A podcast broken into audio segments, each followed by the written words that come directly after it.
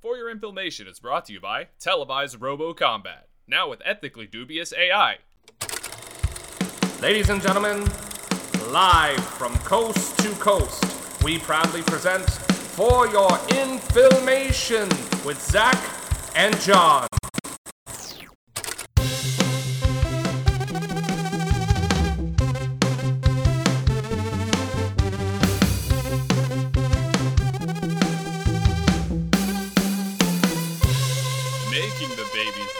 Part. Welcome to For Your Inflammation, a podcast for good movies, better cocktails, and best friends. We're your hosts, John Kaplan. and Zach Graham. And it is that time of year again. It is March Madness. The month of March is here. Uh, for those of you that don't remember, March Madness is where we kind of switch things up a little bit. Um, I bring the movies to the table, and Zach brings uh, what could be called a cocktail or whatever it is that he's feeling. And I'm really interested to see what he does this week. But uh, it is good to be back after a little bit of a hiatus. Um, good to be on the air with you, Zach. It's good to be back, man. I I just I just kind of shoved myself in a closet waiting for you to come home.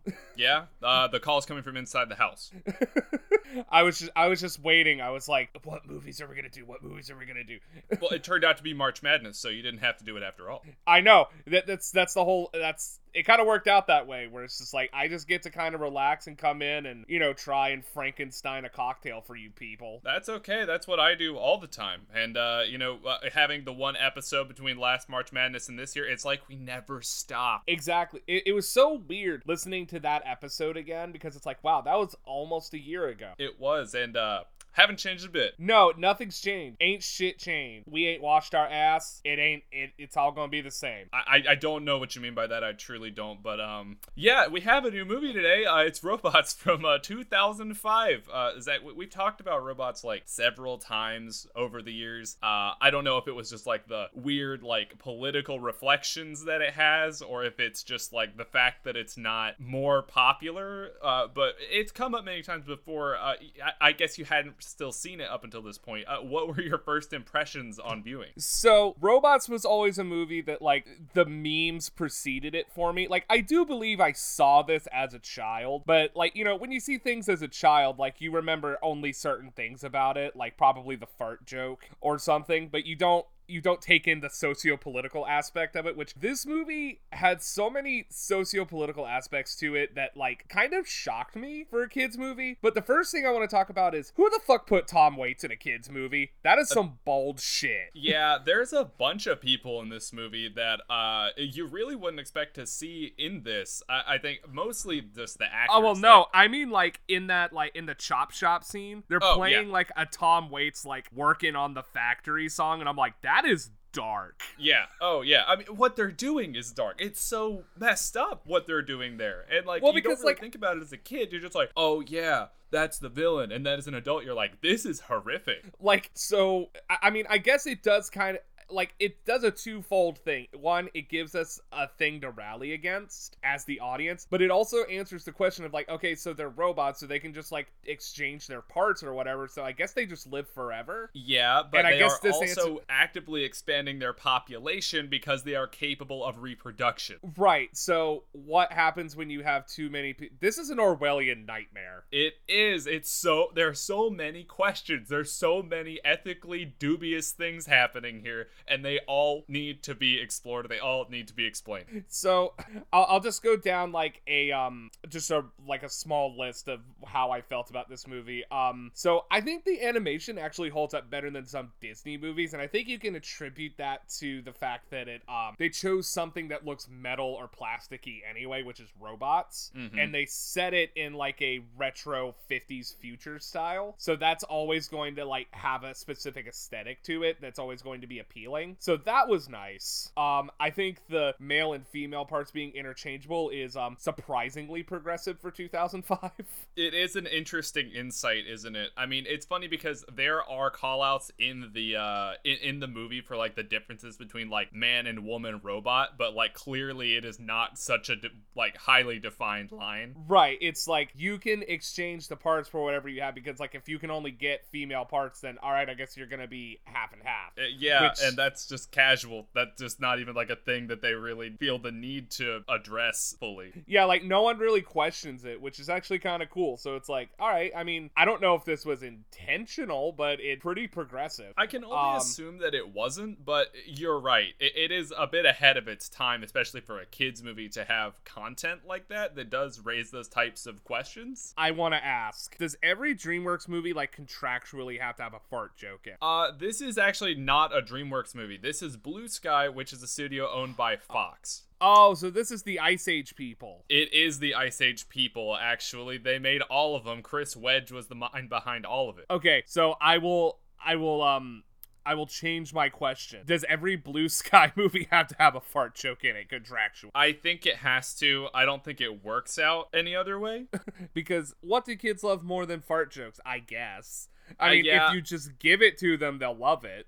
That's true. It's a low hanging fruit, I think, uh, specifically for kids' content. And I mean, knowing that it does have all of the things for a kids' movie, but it also is a lot deeper than that in a lot of ways, does it just live up to the all around hype? It does. I mean, like, this was definitely something fun to watch as an adult. Like, sure, there are certain things in there that are for kids, because after all, it is a kids' movie. But some of the um the deeper class struggles that are presented in the movie are like really, really deep. And like it actually works out as like a pretty decent metaphor. They really are. I find it really interesting that this movie was written and produced and released at the time that it was because 2005 kind of represented like a sort of all time high, specifically for the American economy and the way that the American life was being lived at the time. I mean, uh, everything before 2008 was booming, you know? Like things were kind of like crazy the way that it was, especially in hindsight, knowing how things went after 2008. And to have something like this come out, be marketed to children, clearly have deeper meaning, and to not leave some kind of impact is really interesting to me. I think I think we are perhaps looking at an ahead of its time kind of thing. Like I do truly think that this is a hidden gem. I think so too. because it's it like it holds up like if you would have asked me like even like five six years ago like hey do you think the movie robots will hold up i'll be like what the fuck are you talking about Yeah, like Robots, a movie nobody has talked about in like 15 years. yeah like i mean is it the best movie ever made probably not right is it definitely worth a watch and like if you're like going through like a children's cinema circuit yes Mhm. it is absolutely worth it especially like now like it's very relevant right now It absolutely is, and I'm surprised it hasn't made any kind of comeback. But I mean, we will touch on this a little deeper later on. In the meantime, uh, how about that cocktail? The other thing we do on this podcast, uh, make and drink cocktails. Okay, so I am not anything that I would call a mixologist, but I do know how to go, huh, robots, oil, what looks like oil in liquid form, probably a milkshake or some shit like that. So guess what the fuck we're doing today? Oh, what are we doing today? All right, so you're gonna get your ice cream. You're gonna get some milk. I prefer oat milk, but you know you can do whatever the fuck you want to do. Some dark chocolate syrup. Now it's important that it's the dark chocolate syrup because it's gonna look more like oil. hmm And then you're going to get some Baileys, obviously, because what goes in there better than anything? Bailey. And then just a splash of Jameson. And you're going to mix all of that up together. You can add on some uh, dark chocolate shavings if you'd like. And I call this cocktail the When was the last time you got oil? I see, because that's a funny bit from the movie. You, you've really opened my mind with this, because, like, the whole dessert cocktail thing is really cool. This reminds me a little bit of a mudslide, but obviously isn't quite so, like, coffee centered. And I think that's really cool because there's a lot of really cool rums out there that would be excellent for this type of cocktail. And you could do so many variations on what you've done here. Oh, yeah. With, like, a creme de banana, or, like, a creme de cacao, or, like, a coconut rum. You can really take this a lot of places. That's kind of what I was thinking. And like, so my favorite whiskey is like Jameson. So I definitely wanted to put Jameson in this thing because I don't think it gets the love it deserves. I also need to try the orange Jameson they just came out with mm. because that sounds really good. But anyway, yeah, I mean, like, it's kind of basic, but at the same time, you can add so much depth to it, just like the movie. Yeah, no, I, I like that. I do. I the physics of the movie, it, when it comes to this type of thing, also don't really make a lot of sense to me. Like, uh, they serve grease to each other, you know, like that's like a beverage, but they don't really drink it. They just kind of pour it on their bodies. So like, clearly, it is a lubricant for them, but they enjoy it like a beverage. And then like they get oil changes, like Crank. They, they the little gag when they get to Aunt Fanny's house and they like pull up in the bathroom or whatever, and he's getting an oil change, and it's like okay, cool. So that's like a bodily fluid for them. But then Yeah. there's also a point where Wonderbot like pisses nuts and bolts. Yeah, the, uh, like I assumed he was bleeding. That would be like hemorrhaging tissues as a human. So like, so how'd that work? Like, Yeah. should we be more concerned about that little robot than like we, are led to? Yeah, well, tha- that's the thing, and I know it's a kids movie, and I know it's like a gag, and it's like just a, a, a representation of something that's relatable to people, but like it does beg that we ask so many more questions about this world and the things that they do, like oil. Okay, oil, grease. Uh, I can only assume that there's like gasoline somewhere in here that feel okay. Well, those are all petroleum products. Petroleum is made from organic matter, so somewhere in this world there are trees, there are probably animals, there are other like that's where the oil comes from. That's where the grease comes from. So at least in the past, those things were there. Does this take place in a future where all life on Earth has gone extinct and a race of robot people has taken over? Is that what's happening here? I think it's supposed to be an alternative universe, but it does it brings up a lot of questions just like Cars does. Like did 9/11 happen in the Cars universe because they do go to like a New York City style city and there are not twin towers there. So it's like did did 9/11 happen there? And also there's you can find a direct line to like where um the holocaust happened in the cars universe. What the because fuck? well because there are VW bugs in the cars universe and without the Nazis there would not be VW bugs. So therefore the holocaust had to have happened in the cars universe Uh, so, but all the people are cars. What were the? What were the? I- Uh, it's questions that they don't want us to ask but it's the questions we must ask Does and this this universe like- this robot what what were you gonna say Does this mean that like the Aryan super race is a specific type of car in the Cars universe, or is it a car with specific attributes? Like, could See- any maker model of car that has like I don't know blue tinted windows and a light paint scheme be considered that? Is that how that works? see i think this is profiling and i think we should stop Oh, uh, we're, now we're profiling. Now we're gonna stop. This is where we draw the line.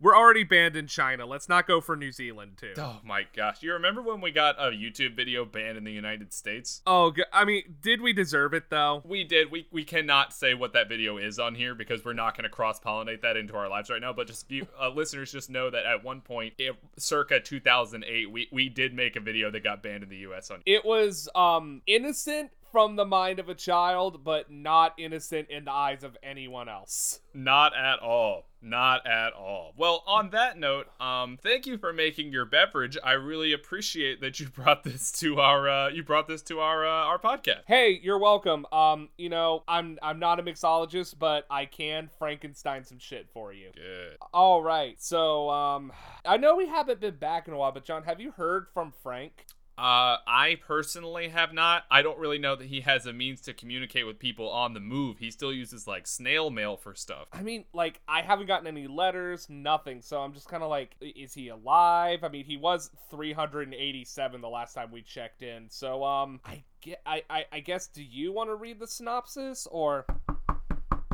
Oh fuck! D- does he know? I mean, did you? You didn't let him know. I, I, All right. Well, I'll go let it, him. Whoever him is is getting let in. yeah, just go see who it is. All right. Well, hello there. Oh, hey, buddy. I'm, I'm, I, I'd have to say I'm shocked to see you. I'm shocked to be here. All right. Well, uh, how's the bus? The bus is fine. The bus is always fine. Uh, they had this thing go on where you gotta you gotta start wearing a thing on your face in the bus, and uh, I Uh-huh. I have always been wearing a thing on my face. What's that? Uh, I don't know. It, it's usually just trash. It's usually just trash that gets stuck to my face. Oh, okay. So like, you know, you just have like a candy bar wrapper on your face or something. Usually, yes. Sometimes I cut little eye holes in it. It makes people really nervous. I could understand why. I mean, like you, you're walking around looking like a trash can Zorro. One could say, So Frank, wh- where are you living now? Are you still living in Central Park? "Oh, of course I am." Now, sometimes they close the park in certain parts at night, and uh, I just kind of make do. Uh, sometimes I get on the run. Sometimes they get the uh, the New York Police Department out there looking for me. Oh, okay. So you are still a wanted man. Always have been. Always will be. All right. Well, we want, and want is in quotation mark. You here. Um. So Frank, um, I know we didn't contact you, but have you ever seen uh the animated film Robots? Oh, of course, the Chris Wedge political activist vehicle. Jesus Christ. All right, well, uh, tell us about the movie then, Frank. All right. Ever since he was a wee boy, Rodney Copperbottom has dreamed of being an inventor, like his hero, Bigweld. Rodney makes a trip to the big city where he uncovers a plot to take down Bigweld Industries, meeting weird and zany friends along the way. Can Rodney and his new friends put a stop to the forces of evil in Robot City? I guess we'll find out. Or, well, I hope you found out before you started this episode. Well, thank you, Frank. It's good to see you. Um, I don't think we have any craft services out here. We're just kind of starting back up. But um, you are free to eat whatever like carpet samples are out there. Carpet samples are excellent. I do love a good swatch. Uh, I'm unabashedly going to just call the things I do dumpster diving now, so I'm gonna go do that. All right, Frank. We'll see you later. All right, see you. Ugh, John, are we ever gonna be able to afford someone other than Frank? I don't know. Uh, I'm beginning to think that maybe we should uh, substitute him with some kind of uh, AI. Do they have a synopsis bot yet? I, I don't think so, but we should make one and we should definitely leave Frank out of it because that's kind of the tone of this movie. You know, we could maybe upload his consciousness into some kind of program. You, we are getting into some Orwellian nightmare shit. I want to talk about the Orwellian nightmare shit that is within this movie. Okay, I see. Rosebud. Rosebud. well, uh, why don't we go ahead and get into the nuts and bolts, forgive the expression there, um, of the movie. Uh, why don't we just take it from the top with this basic info? This is stuff you probably could have got from Wikipedia, but let's be honest, you don't like to read, and you probably didn't think about this movie until about uh, 20 or so minutes ago. So uh, here it goes. Uh, this movie was directed by Chris Wedge, who you probably know from the Ice Age series, and also was the principal animator for Tron, the Disney 1982 film. Which Disney always wants you to forget about. They do, uh, and then they made a remake. Uh, honestly, there is so much like animation pedigree and acting pedigree in this movie that uh, it, it kind of blows my mind. Uh, the movie was written. I guess it's kind of split up into two things. So the screenplay is by David Lindsay Abaire, Lowell Ganz, and Babaloo Mandel, who you might know from Happy Days and The Flintstones, where he earned a 1994 Razzie for the worst screenplay. You know, I think I think the Flintstones movie is another one that people hate on a little too much. It's Yeah? not it's not that bad. I haven't seen it. Uh, shocker. I know that's super on brand for me. I don't know if it's worth doing an episode on. Really? But maybe in 20 years when we've like ran out of things to talk about, maybe we'll go Flintstones. Maybe we'll do Flintstones and Flintstones uh Viva Las Vegas or Viva Rock Vegas, I'm Oh, sorry. Rock Vegas. Because you know, they're cavemen. Yuck yuck yuck yuck yuck yuck yuck. just like that. Uh, story was written by Ron Mita, Jim McClain, and again David Lindsay Abaire. Uh, produced by Jerry Davis, John C. Donkin, and William Joyce, who is actually huge in uh, specifically children's animation and writing. Uh, he's worked on Rolie Polie Olie. He was on George Shrinks, and also did character design for the Toy Story films. George Shrinks. Th- think other things that I have not thought about in a very very long time. What Right? what was what was the whole thing with that one? Like he's I know he's like a little like he's like no bigger than your thumb, and like he's his dad like was a, it. he's like a was it- Stuart Little type character, you know, like he he's the oldest kid in the family, but like he's tiny, so it's like just kind of funny that he's like tiny, like three or four inches tall. and like his dad's like a jazz musician or something. Like I Yeah. can't remember. Like it's one of those ones where I'm like I'm trying to remember plot lines, but I'm also like I might be mixing it up with Cyber Chase and Sagwa the Siamese cat. Yeah, these Or are all like classic PBS early 2000s stuff. This is excellent. Uh, Rolie Polie Olie is kind of a similar thing for Disney. What was it Disney Clubhouse, Disney Playhouse, Disney something? Yeah, Playhouse. Di- yeah, Playhouse Disney, which is now Disney Junior. I hate Disney that I know that. Oh, that's great. Um, yeah, It's Disney Junior. Look at Disney's Rolie Polie Olie and then watch Robots. I think there's a lot of carryover there. I was watching this with my fiance, and she said the same thing. She was like, "Wow, this really looks like Rolie Polie Olie." And then, of course, she's one of those people that will look shit up on Wikipedia as she's watching the movie, which is Uh-huh. why I love her. And then she was like, "Oh, I guess it makes sense why I felt that way," Yep, because the producer was the guy behind Rolie Polie Olie. which is cool. Yeah, no, absolutely. Uh, we have Get music get the right get the right robot people for the right robot movie. There we go. It's almost like they knew. It's almost like they're professionals or something. That's crazy. Should they have just called this movie Robot Farm? No.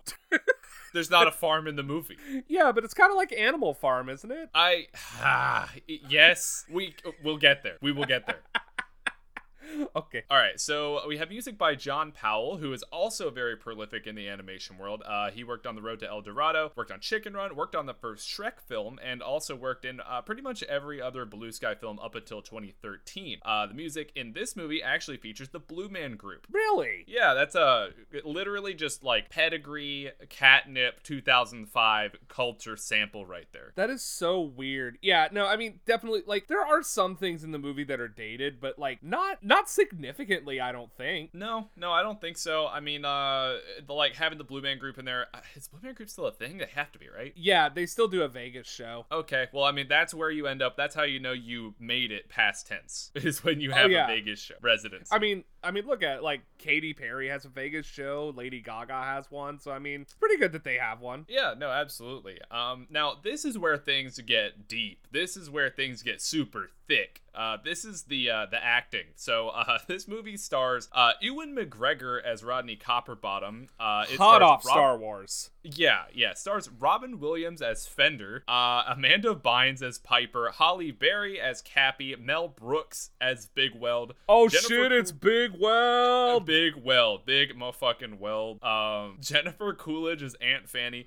Jay Leno as the fire hydrant character, Al Roker as the mailbox guy, and who else but James Earl Jones as the Darth Vader voice box. Now, did they actually have James Earl Jones come in and re-record lines, or was that just a sample and they like because it is James Earl Jones, they had to like credit him? As far as I'm concerned, it does not matter. So we have James Earl Jones, who is the voice, obviously, of Darth Vader, among other amazing animated characters, and we also have Ewan McGregor in here. Uh, th- there's just too much going on. Like there is so much like voice acting and really just acting in general pedigree for this film. I want to know how they got Robin Williams in this movie because after Aladdin, he actually said he would he didn't want to do another kids movie or another animated movie because Disney like really burned him on it. So just I'll, I'll, I'll try and get through this as quickly as possible. Um, basically, Robin Williams said, "Okay, I will voice Genie if you don't use that character to like advertise like shit food for kids." Mm. basically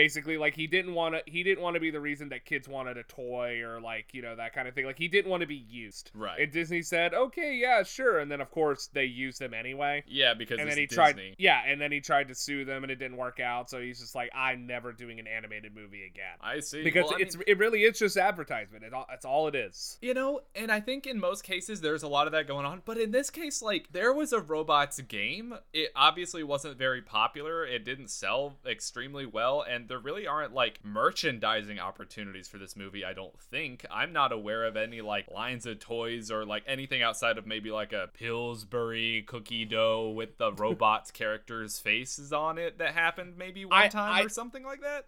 Like maybe they were some fruit snacks Yeah, but it was all very limited if it happened at all. I'm not even aware of any. I mean, Because, it was again, doesn't have a 2005. footprint. Uh, True. And In 2005, like, just thinking logically, like, okay, they had to have had, like, some sort of toy line based on this, but, like, it didn't seem like they made the toys and then made the movie. It's not like He Man. Right, or like freaking uh, Ice Age that came out right before this by the same studio. Ice Age was huge. Ice Age was like all over Burger King and all over Toys R Us and all over everywhere. You could get little Scrat plushies and stuff. Uh, speaking of, uh, the director actually voiced Scrat. Interesting. Yeah, Chris Wedge, voice Scrat. Um, and then I want to say there's another actor in here that was also, uh, I think the voice for Sid the Sloth. I, I don't know. I don't know. There's a lot of That's John. Leguizamo, yeah. Yeah. Um. So there's a lot of that going on. Um. And I think that actually makes an appropriate transition over into the background of the film. Um. Most of this comes from the origins of Blue Sky because it's an animated film. The way it gets made is pretty uh pretty much the same. There's not a lot of like on location filming or anything going on because obviously it's all computer generated images. So it's a little straightforward that way. But I think Blue Sky's history warrants a little bit of discussion. So for this movie in particular, uh, robots began in the year 2000. Uh, Chris Wedge and producer William Joyce declined making a movie of Joyce's book named Santa Calls. Um, I don't know what that's about. I, I mean, I, I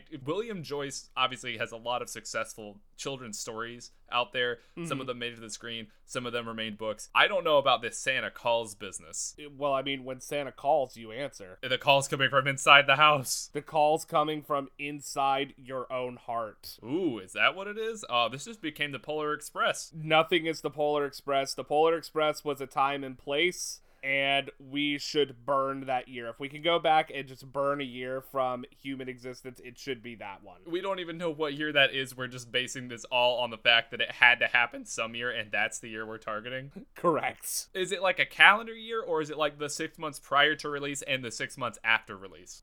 I mean, we should just do both for good measure because we need to erase the Polar Express. I hot take. This is a hot take. It's it's February. I mean, it's March, but like it's February. Bro, look, listen. I've never been more scared than watching the Polar Express. is this because of that one kid? That, never mind. Uh, we cannot do this right now. We can't go. We're, we're moving on. We're moving on. We're moving on. Okay. So, yeah, Robots was pitched and accepted by Fox rather unenthusiastically in 2001. Production began in 2002, right after the release of Ice Age, which of course was a huge success. And so uh, this is now they're of- excited. yeah, now they're excited about it, right? I mean, they greenlit it before Ice Age came out, but like they already knew Ice Age was going to be pretty good. I just don't think they knew exactly how good it was going to be. Ice Age actually saved Blue Sky, and we'll talk about that here in a minute. Okay. Yeah, like I said, uh, talking about Blue Sky really requires us to talk about the history of it because it's really, really tied closely to the history of computer generated images in animated film. Uh, Blue Sky was actually founded in 1987 after MAGI, which stands for Mathematical Applications Group Incorporated, was shut down. So, Mag- MAGI was the animation studio behind Tron. MAGI was famous for their production of the Synthavision software, which was used by the US government to measure nuclear radiation. Uh, this is really important for animation because this actually allowed them to do more with the CGI studio software by having automatic light technology. Lighting no longer had to be applied manually to the computer generated images, and that's what made Blue Sky Studios as successful as they were, at least in part. Wow. So like so I'm guessing they gave this technology to Pixar. Uh, honestly, I think it it's either something that everybody else developed over time, or it's something that they started and everybody else kind of found a way to get. I'm not really sure about that. Um, like I mentioned Gotcha. earlier, Blue Sky's major films include Ice Age and a few others, uh, but mostly the Ice Age series. Point. It performed well enough to where Fox didn't actually sell Blue Sky off with VIFX, which was another effects studio that Fox owned when the financial issues came in the early 2000s. I guess CGI kind of went through like a little bit of a slump and they needed to sell it off. Uh, and they kept Blue Sky because of Ice Age's success. And the commercial success of Ice Age actually put Blue Sky on the map next to Disney's Pixar and Universal Studios and DreamWorks, which were really prolific in this time period. I mean, it's early 2000s. We got like A Bug's Life, we got like Toy Story, we got freaking Shrek, we got we got all kinds of stuff. We got CGI animation was Shark huge. Tale. Yeah, like there is so much stuff going on. And uh, honestly, for Fox to have their own studio putting out this stuff was pretty huge. Every studio wanted to get a piece of the Pixar puzzle. Yes, exactly. And Blue Sky did that through uh, technology and by having a few uh, kind of uh, whiz kid writers. Right, like if you put the right people in the right places, you're gonna get a good movie that stands out. It stands up to the test of time. Like, I mean, even like parts of Shrek don't really stand up that well. They don't, not by comparison to something like robots. Right, like I would throw on robots to watch myself, whereas I might throw on Shrek to like entertain a child. Yeah, it's like a lark. You know, you watch it because it's iconic, not because it's just spectacular animation that still looks super good. I mean, it does look good, but like it's not the same as the sequels. Like Shrek 2 and Shrek 3 are far more impressive than Shrek. Correct. I mean, and that was just limitations. Like Yeah, exactly, 2000, and I think 2001 where- just had limitations. Yeah, that's where Blue Sky shines. Exactly, like they just brought the technology, and now, ironically, they're, they're both owned by Disney. But I mean, you know, it is what it is. That's true. Uh, Blue Sky actually was disbanded after their release of uh, Spies in Disguise in 2019. Fox was acquired by Disney, and Disney shut down Blue Sky, uh, presumably as a preservation method for their own animated releases. Yeah, I mean, like, I think Fox Animation Studios is still technically making animated movies. Like, they just did another Ice Age that premiered on Disney Plus. Okay, I see. So they do own all the licenses to this now. They're just not using the Blue Sky label. I think so. I mean, like, it, it would seems like such a waste because then they could have had Disney Animation Studios, Pixar Animation Studios, and Blue Sky, and they they could have all done completely separate things. Yeah, and I wonder what the rationale is for that. I I, I don't know. I'm not I think like mainly a because Blue Sky. expert. I don't think Blue Sky's really had like a big hit in recent, uh, like in a decade. Yeah, we'll talk about some of their other stuff coming up here in a bit. Uh, Okay. like I mentioned earlier, the production, there's not a lot to say about the production of robots other than uh, the techniques for the animation are what kind of drove it to be innovative. Um, and it was just things used by Blue Sky, not really specifically for this movie, but things that just made them successful. Um, for coming up with character designs, they actually just had heaps of junk metal and like scrapped technology and machinery that they would put together like little sculptures and stuff for character concepts. Uh, Rodney Copperbottom's design is actually based on a small outboard boat motor from the 1950s. It, it looks a little bit like a KitchenAid stand mixer. Yeah, he does kind of look like a KitchenAid stand mixer. So they basically made propane bots, Uh, like from propane King of bot- the Hill. I, I, how did I know this was gonna happen? Uh, yeah, sure, yeah. They just like basically just made art out of trash and were like, you know what? This could be a robot. Animate a robot that looks like. They said, you know what? This could be a multi-million dollar movie, right? Yeah, exactly. Um, as mentioned before, CGI Studio was a software that was built on the programming language that Magi use, and they combined their ray tracing technology to make that automatic lighting effect that made them, I guess, more cutting edge. I, like it gave them more resources for making the film. Uh, that was one of the things that kind of shined through in this movie, and honestly, it's been used for a lot more than just this. Blue Sky was pretty big even outside of feature length films. A lot of the little um like animated things that you would see in pharmaceutical commercials were Blue Sky products. So like uh think like the Mucinex guys. I don't know if that's an actual Blue Sky product or not, but that's the type of shit that they were doing in the 90s and early 2000s for the most part. They also had the first animated M&M's characters. So like that commercial that still plays at Christmas, where it's like, I don't know if Santa's real. Oh, they are real. That one. Yeah, I is the red M&M Joe Pesci. No, the red M&M is Billy West. Who the hell is Billy West? Who the hell is Billy West? You shut the fuck up. Uh, Billy West is um in the '90s. He he took over as Bugs Bunny, so like Space Jam, all that shit. That's Billy West. Um, he's also uh Doug Funnie, uh Ren from Ren and Stimpy, Fry from Futurama. Oh, okay. You, so yeah, you, he's pretty feel real dumb prolific. right now. like, no, no, no, you're good. Yeah, I'm, I'm super into the whole voice acting thing, man. So like, don't, don't, don't take my um falling down Wikipedia rabbit holes for years and years and years. Don't, don't take any offense to it. Oh no, not at all. In fact, I'm just glad that I could bring you this piece of like voice acting caviar. Hell yeah. I mean, it's it's pretty good. Like, it's mostly um celebrities, but I think they all do pretty well. Yeah, no, they, they really do.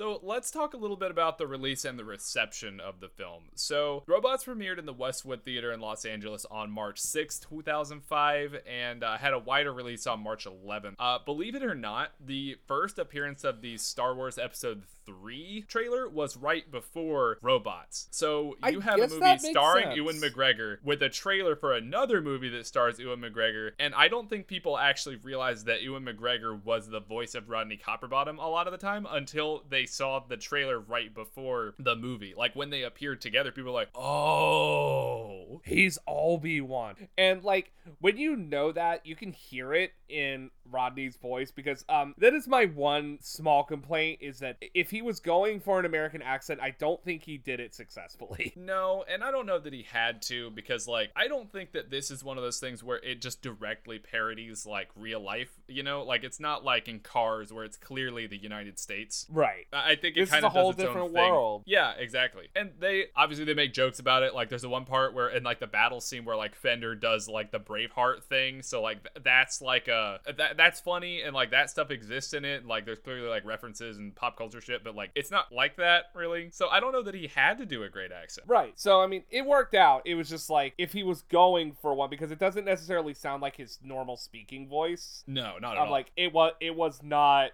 the most successful. I guess is what I'm trying to say. Uh, but yeah, still, no. I- Ewan, if you're listening, good job. I liked it. Yeah, I- I'm glad you took a, a gander over here onto the animation side. It was a good, uh, it was a good lark for you. I, I don't think this was a. Uh, I I can't imagine that your dream was to just be in animation forever. No, But it was I, fun. mean, he was in Star Wars. That's he true. He did a Star Wars. He did. He did a Star War. Uh, the movie was actually a moderate box office success, uh, over 260 million dollars worldwide. Um, budget was 75 million, so that's a considerable return. Uh, over half of the box office gross came from outside of the U.S. and Canada. Interesting. Okay, so this was another one of those like really big in China kind of things. Honestly, I couldn't tell you the breakdown of other countries, but I mean to have it outside of the U.S., I guess, is kind of uh, that's kind of good. Yeah, I mean it's um It got around. it got around. Yeah.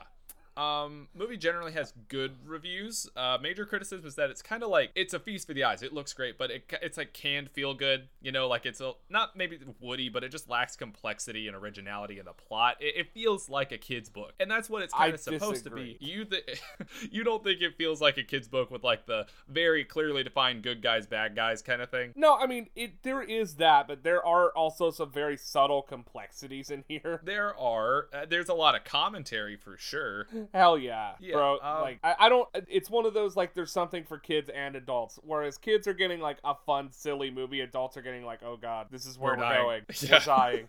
um, honestly, it is funny, and uh, one of the things, man, every time I think about it, I'm just surprised that it didn't make a bigger footprint, didn't make a bigger splash. Um, Rotten Tomatoes score of 64% and IMDb score of 6.4 out of 10, basically the same. Uh, uh, generally favorable, but I tell you what, Roger Ebert gave the film a fucking three and a half out of four stars, saying, "quote This is a movie that is a joy to behold, entirely apart from what it is about. It looks happy, and more to the point, it looks harmonious." So he's saying this thing looks incredible. It's also got a story that slaps.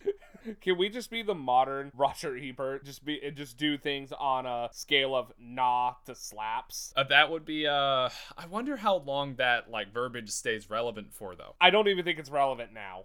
Ah, I I'm out of touch. You were gone too long, buddy. You were gone too long. Oh no. Well, speaking of being gone a long time, uh, let's talk about these awards and accolades. Um, yeah, so Robots was not like Ice Age in that it did not actually win any Academy Awards or really any awards. Uh, got a lot of nominations though, and for its exceptional visual appeal and character design, it got two Annie Award nominations, uh, two Nickelodeon's Kid Choice Award nominations, a Teen Choice Award nomination, and a Visual Effects Society Award nomination. Uh, again, all of those are related to the uh, the visual appeal, character designs, uh, that type of stuff. Well, that's nice. I mean, like at the end of the day, those are all like um online and user uh created like polls and shit. So I Mhm. mean. I guess I guess that makes sense. It it is a movie for the people. It is not a movie for the establishment. The establishment wants what's in the movie to happen in real life, and we don't. Yes, it is for the proletariat. This this is some Marxist shit. Yeah. Uh, you know what's funny though is it's there's not like a big thing about automation, but they're all robots, so technically everything is automation anyway. It also has kind of like some back and forth about throwaway culture, which Oh, kind yeah. of was a thing at the time, but it's even bigger now, especially like in the terms of like technology throwaway culture, where like we all get a new phone every year or two years, and like the other ones just end up in a landfill or like hopefully into the hands of like someone who needs one. Right, or at the very least recycled for the chips and the rare earth metals. Yeah, exactly. Like I either make sure it's recycled or I donate my old phones just because I'm like, it's such a waste to just like throw it away. Yeah, no, I feel that. Uh, there definitely is a bit in there about the throwaway culture. I think that as far as the like cannibalization goes and like the marketing stuff goes, like there's a lot to say about that too. Like you said, you know, getting the new phone and then just having other stuff is a part of the throwaway culture, but it is also very on purpose and it's very money driven. And I think in this case, we have a movie where you get the guys at the top, you get this ratchet type. He has been raised and bred for the purpose of being like an absolute tiger in the marketing world. Worked his way up Bigweld Industries, got Bigweld on the outs, took over, and then instituted a no repair policy. And this is something that is actually very relevant, I think, because we had a lot of um, we had a lot of like legal stuff going on these past few years about like right to repair. You know, when we talk about like cars and appliances and stuff, and like when there are no parts available to fix stuff, you just have to replace it, which means you have to buy a new one every time, which is good for them. They're moving a lot of product, but it's not good for us. It's not necessarily good for the economy, and it's definitely not good for the planet. Correct. And they want to do that because they want to get your money every single, like, you know, one to two years. Yeah, and the logistical situation allows for it because they can just move product. Like it's a lot faster now, it's a lot more organized now. So it's something that they can do and still put out enough to get the demand like to meet the demand. Right, but it's also like, you know, that's also kind of what's happening in the world right now as far as healthcare as well. Because seems because uh, I mean, think about it. Healthcare is so expensive now and we're kind of throwing away the people that can't afford better healthcare. And Yeah, so I see that what you I, mean. that's that's also kind of what's going on here. Like it's like it's easy to go the throwaway culture with like phones and technology because the after all the characters are robots, but at the end of the day, this is healthcare that they There because a lot of that going they- on. It's it's the repairs, yeah. And they get Yeah, really they need mad. repairs. Yeah, when they find out that Rodney's doing it and he is the guy that like had the idea, he had the vision. He's like, "Oh yeah, I want to be an inventor. I like to fix stuff. I like to build stuff." They identified him. They figure out he's the one doing it. And they're like, "Okay, yeah, no, this guy is persona non grata." The like the guys in charge found this one guy doing this one thing. We're like, "Hey, this guy, whack this guy." Yeah, exactly. Because like if someone came along and offered affordable healthcare to the people and like offered healthcare that people who don't make a lot of money that could give it to them at free or low cost, Yeah. that person would absolutely be on a hit list somewhere. I mean, we see things like that every now and again with like uh again like your Elon Musk's type where they're just kind of wild cards and they will just throw money and resources at anything. 'cause they're like, you know what? Fuck it. This is what we're doing, man, and I'm gonna finance it because I can, and you can't stop. You know, and every Right. now and again something like that will pop off, and it really is disruptive. You know, but like in this case, you're right, and I, there's just it's so deep. Like there's so much going on here. I think even just the upgrades thing. I mean, like that's uh that's kind of huge. Yeah, I mean, like, we're not necessarily at like a cyberpunk type thing yet, but I mean, that will become a thing where it's like, up, yeah, your legs just busted, dude. You're gonna have to replace the whole thing. Right. Or like even just like you know oh you're um like the, like it could be like a bulb in your tv is out like one pixel is out they will not give you the te- they will not give you the tools or the know-how to fix that they're just going to make you get a new tv Yeah, and what's worse is like they're not even designed to be fixed. You know. no the- like an like an iphone is barely designed to be fixed Yeah, like you can swap the screen out, kinda, but you kind of need to have a lot of tools to do that. It's honestly really infuriating, and I think like we see it a lot with technology. We see it a lot with like vehicles. We see it a lot with see a lot with everything, frankly. And uh, th- this is a big comment on that. It's a big comment on consumerism and like culture, uh, like for consumers. Like it's really deep. You gotta watch the movie. You'll see what we mean, uh, especially now where everything's like I-, I guess like super politically aware. You know, it would be really easy to see now where maybe back in the day it wasn't so easy to see, even if everybody kind of thought it. It's just like, oh, it's a zany kids movie, and it's weird that it had all this other stuff in it. Yeah, I do think that this should be a movie that is revisited because I do think it was it is one of those unintentionally ahead of its time type things. I think so too. Because Uh, I don't I don't think that they could have known that the world was going to be like this. No, like I don't think so. Yeah, like I said, I mean, like around 2008, things just kind of like took a turn, and this is pre 2008. right, and now we're just all in debt all the time. Yeah, and I mean, and I think And that's, that's the how- next step for the universe that they've created here is that like you either go in debt to get the upgrades and you're in debt for the upgrades forever, or you don't and you go to the chop shop. Right, and like the chop shop is so dark. Yeah, Like like how does that work? Like you're like what's the criteria to have to go to the chop shop? uh, Soylent Green is people. That's what's happening here, right? So like you fall apart. I, we cannot get into Soylent Green as people right now. we we don't we, we we are already 45 minutes into this. We we cannot. Have you ever seen the movie The Stuff? The stuff. No. it's kind of like a um the blob type situation you know and it's like uh taking over people's minds taking over people's brains turn them into the stuff which is like a food thing that you eat but it came from outer space It- it's really campy and cool we'll have to cover that sometime but like it's a little bit like that where it's like you get busted apart or you end up in the street or whatever and you get picked up by one of these sweepers they take you down they bust you up they turn you into raw materials that are then sold back to the company that's making the upgrades for the people that have the money you're literally feeding the homeless to the rich This sounds like street trash. it, it's a it's a whole concept. Like honestly, when you look it over, you're like, this is like fucked up. Like it's like actually a lot of fucked up shit going on. It's like when we have like a gentrification, you know, where like we are literally just Right. consuming the lives of like less fortunate people so that rich people can have more fun. It's so that rich people can live in a cheaper area because Yeah. they're they are also starting to get outpriced of their normal areas. And they make it like chic and stuff so that people don't feel bad about it or people don't feel weird about it. They're just going to a different lifestyle or different location, but other people that were already living there can't afford to keep living there, but they also can't afford to move. And that's kind of what we're doing here, where it's like, well, I mean, I can't get parts anymore, and the only thing I can get are the upgrades, but like, you know, what's going to happen when I can't get the upgrades? Because it's just going to keep happening. You're just going to keep having to get the upgrades because you can't get the parts. So then you just end up, guess I'll die. Yeah, and that's uh,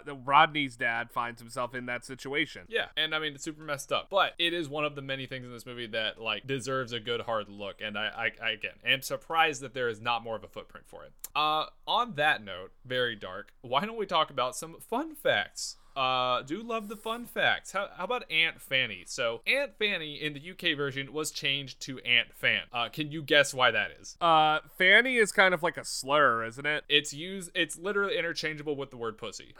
Good old Aunt Pussy. Yeah, It's- that doesn't really go over well. So is Like, that the, just- so is that giant thing she trails behind her not her ass but her vagina? that would be the implication if they did that in the UK version, and that clearly doesn't really work. That's a big vagina. All right, I understand now.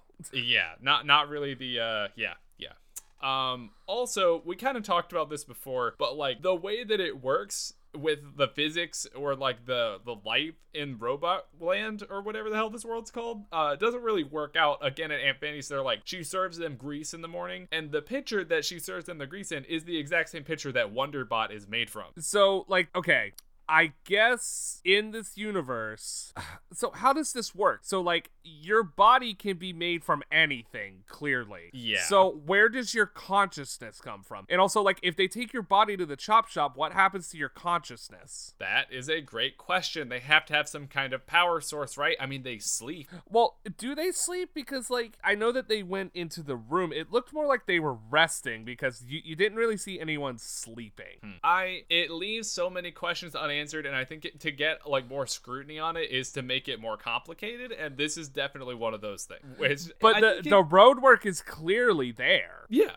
no, absolutely. It, gave almost it almost feels like they did think it through and had to like tone it back down because they're like, hey guys, remember we're making a kids movie here. Right. Uh, it's there's this kind of stuff all over the place. You know how there's like a fountain in the middle of Bigweld Plaza that has like oil shooting out of it, and you're like, well, oil is like what you shit. So like, is that a shit fountain? Is yeah, well, I mean, is oil just like the lifeblood of the nation? Like, it's not blood, it's not waste, it's just kind of a thing that's there. And by Bigweld shooting oil out of his fountain, is that like a flex? It's like, look how much money I have, I can just afford to just put this shit in a fountain. It truly does not. It doesn't add up. It doesn't make any sense. I mean, like I think at one point they're doing the thing with Bigweld's like running around or something, and there's like he comes back and a guy goes into the wrong restroom, but the bathroom signs are like a plug and a socket. Jeez. As if to like imply that there is a male and a female restroom, which also means that there have to be like genitals because we know that there are genitals because in the beginning of the movie they hammer Rodney's freaking RoboCock onto him.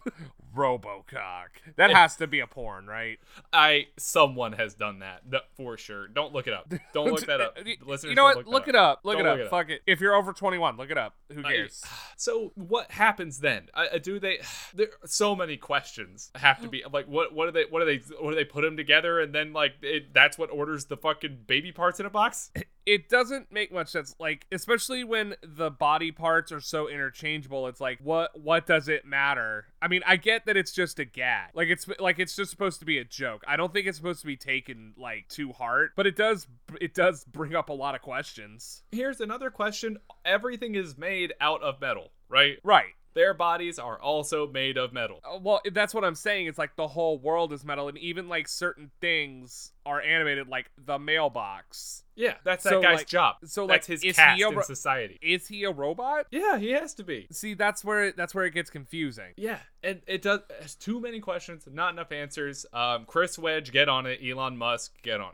it. do you, do you think Elon do you think we could cyberbully Elon Musk into remaking this like in a gritty way? oh man, there's an idea. Are you thinking like a film noir detective style? Hell yeah. Let, let's do it. Everybody starts cyberbullying Elon Musk. I, you know what? We didn't say that.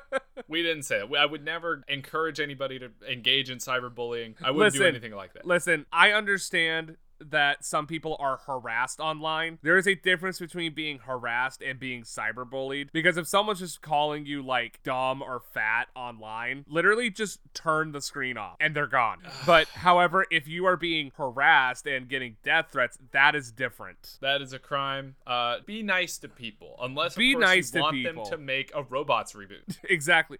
Well, we got um we got fucking whoever it was that made the Sonic the Hedgehog movie. We got them to change Sonic. That's true. We did. We had. Oh, oh I don't. I don't I cannot believe that they went that they got almost all the way through production and thought that that version of Sonic was okay. Yes, perfect. Um, I. You know what? Democracy. Am I right? Democracy and um I'm I I guess maybe Chris Chan had a part in it. I don't know. Oh, we're not doing that. We're, we're not touching that. We are not doing that. Um, I fell down that rabbit hole.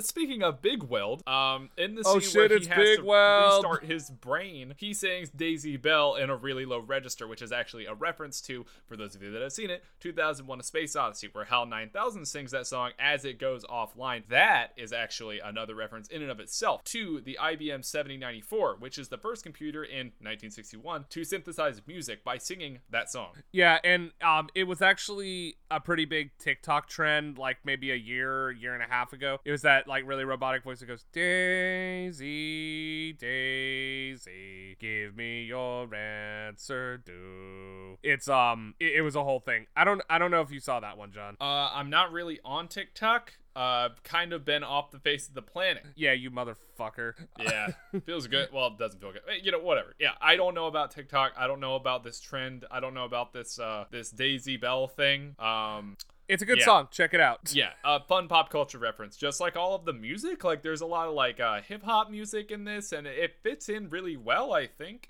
Um, yeah, it's just one of those things where it's like I do feel like because all of those are in there, it's going to be hard to re-release this film in the future. Right, because they can't have like uh, I don't know. I am trying to think of like a uh, a current hip hop banger. Uh, WAP isn't really relevant anymore. Um, Trap Queen by Fetty Wap isn't really relevant anymore. R.I.P. Fetty. Uh, ooh, uh, He's not dead, but just goddamn. still, yeah. Uh, do you have a favorite character from the movie? Why why are they your favorite character? Um, I really liked Drew Carey's performance in this. I thought it was really good. Um, I I guess Bigweld is my favorite character just because he's voiced by Mel Brooks, and also I just like yelling, "Oh shit, Bigweld!" Yeah, that is fun. It was a meme. I, I don't know. It was it an underground meme? I have no idea. Wait, Bigweld was a meme? Yeah, it was like a really like tech like um like it was like a deep fried meme. Ah, It was like a picture of Bigweld like when he's like rolling down like the or I guess technically surfing on the dominoes. mm. And it just said, "Oh fuck, it's Bigweld." it's I'm just glad somebody knew about this. that wasn't me. it seems like Robots is like a movie that people who tend to like they like they like things that no one else likes just for the sake of liking them. It seems Okay. it seems to it seems to be a harbinger. This movie seems to be a harbinger for those kind of people. I see, I see. Well, I mean, we're coming up on the end of the review here, and we've already kind of touched on like why it's important and why Blue Sky was important at the time, and like how the movie is really like politically charged and like there's a lot of social commentary and all. But like, what do you think it was that kept this film from being uh, a like animated film royalty? It was kind of primed for it. I think it was at the right time and place. It had the right people behind it. It had the budget. It had all the what the stuff it needed. It has like a star-studded cast. But like, what kept this from being like a um like a Frozen type Noise. noise? Noise is what kept this from being elevated because you have to think about what was going on from the time Toy Story 1 came out in 1995 all the way up until about 2013. Like, there was just nothing but like 3D animated movies. Like, like I mean, you you probably don't even remember half of them. Like, do you remember Valiant? I do remember Valiant. That it, the fact that it existed. Um, believe it or not, Rio is another one that kind of got swept under the rug a little bit. But that was a um that was a Blue Sky production as well. Right. So basically, there was just so much noise. Like every studio was like pushing out these 3D animated movies. Some were better than others, and like sometimes you're just gonna get lost in the noise. And I think that's what happened with this one. Like, like, I, like if I'm being completely critical here, like it's not a Monsters Inc. it's not an up. Mhm. Like it's just like it just purely is not any of those movies. Now, is it better than like the Bee Movie? Absolutely. But That is a hot take. There is a lot Listen- of love for the Bee Movie. Bee Movie is a meme. It, it, It is, is literal. now. It's I mean, it has yeah, been for like, a decade, but But like back when it originally came out, it wasn't. Like it was just kind of like it was again, it was just another like, oh, this is noise. Like this is just a studio throwing something out. And like I think that um Fox probably treated robots the same way. Like like it's like you said, like they weren't exactly enthusiastic about the film in the first place. When it came time to release it, like, yeah, did they do the toys? Sure. Did they do the, you know, happy meal? Sure. They did all those things, but they did nothing to preserve the legacy of the film. Like sometimes when a movie does really well, like studios do things to preserve the legacy of that film, and they did nothing with this. Like as soon as like the marketing campaign for like the DVD and VHS of this movie was done, you never heard fucking jack shit about it ever again. yeah, you know, there definitely wasn't a uh, smell-o-vision scratch and sniff card like they did for the Rugrats Gone Wild movie. I just saw someone on TikTok open like a new pack of those, like from 2001. Some of them still work, just in case you were curious. Some Um, of them. St- Um, but Who like, asked for that? no one. It, it's TikTok, man. No one asks for anything. We just watch because we're we're fuck.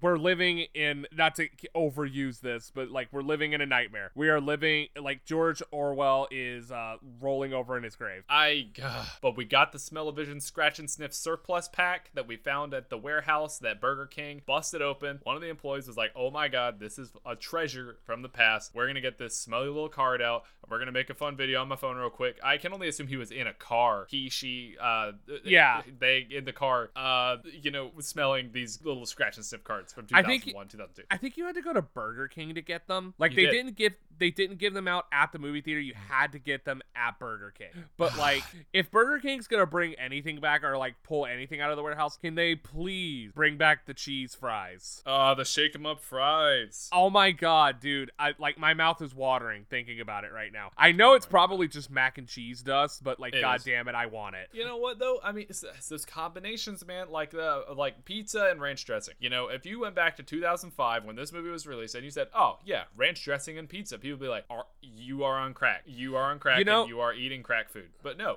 now you can go to any pizza restaurant and they just have ranch sauce on on tap. That you can just get however much of it you need because it's such a popular item. You want to know something though? Like people don't do that in the Northeast. That is not a thing. It's actually considered like, especially if you're going to like a mom and pop pizza place, it's actually considered disrespectful. So it's like uh, it's like steak sauce on steak. Correct. Ah, so like yeah, people do it clearly, but like you know, true steak lovers aren't really gonna be that into steak sauce. Correct. It's just like it's one of those things. Anyway, that's not this movie. No, it's Um, not. Anyway, that's what I think. I think that I, I also think that some of the like socio-political things we're finding in the movie like were intentional, but I don't think they became super relevant until like the last five years. Yeah, that's So again ahead of its time. You said it best. yeah, I think it's ahead of its time. I think it's a hidden gem. I think it's something that's worth looking back into. And I mean, who knows? Maybe maybe one day it will get the reverence that it kind of deserves. Like and I, and I don't say that lightly. Like I do think that this is legitimately one of the better movies from that like just schlock of fucking 3D animated movies. I mean, like this is clearly better than Cloudy with a Chance of Meatballs. Yo, yeah, yeah, yeah, yeah. Like I mean, like this this is something different. This is something else. This is even like I would even think this is probably better than Ice Age. Uh, yeah, I would say that too. I think that Ice Age is super like approachable and like friendly and like it connects with people, but like there's more going on in robots. Right. And like I just don't think that the studio put the power behind this movie that they could have. And I also I ultimately think that's why it didn't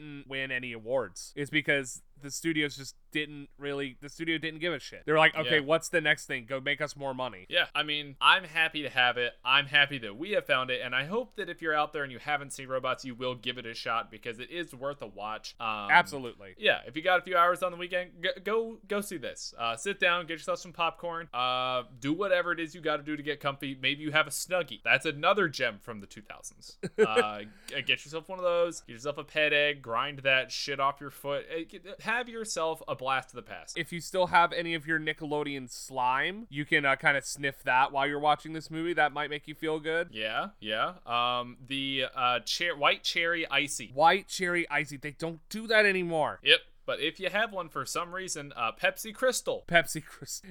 Pepsi Crystal tastes like ass, though. I, I'm sure it does now after it's been, you know, maturing in a cupboard for 12, 15, 18 years. I don't like maturing. Take that back. Anyway, we better get out apologize.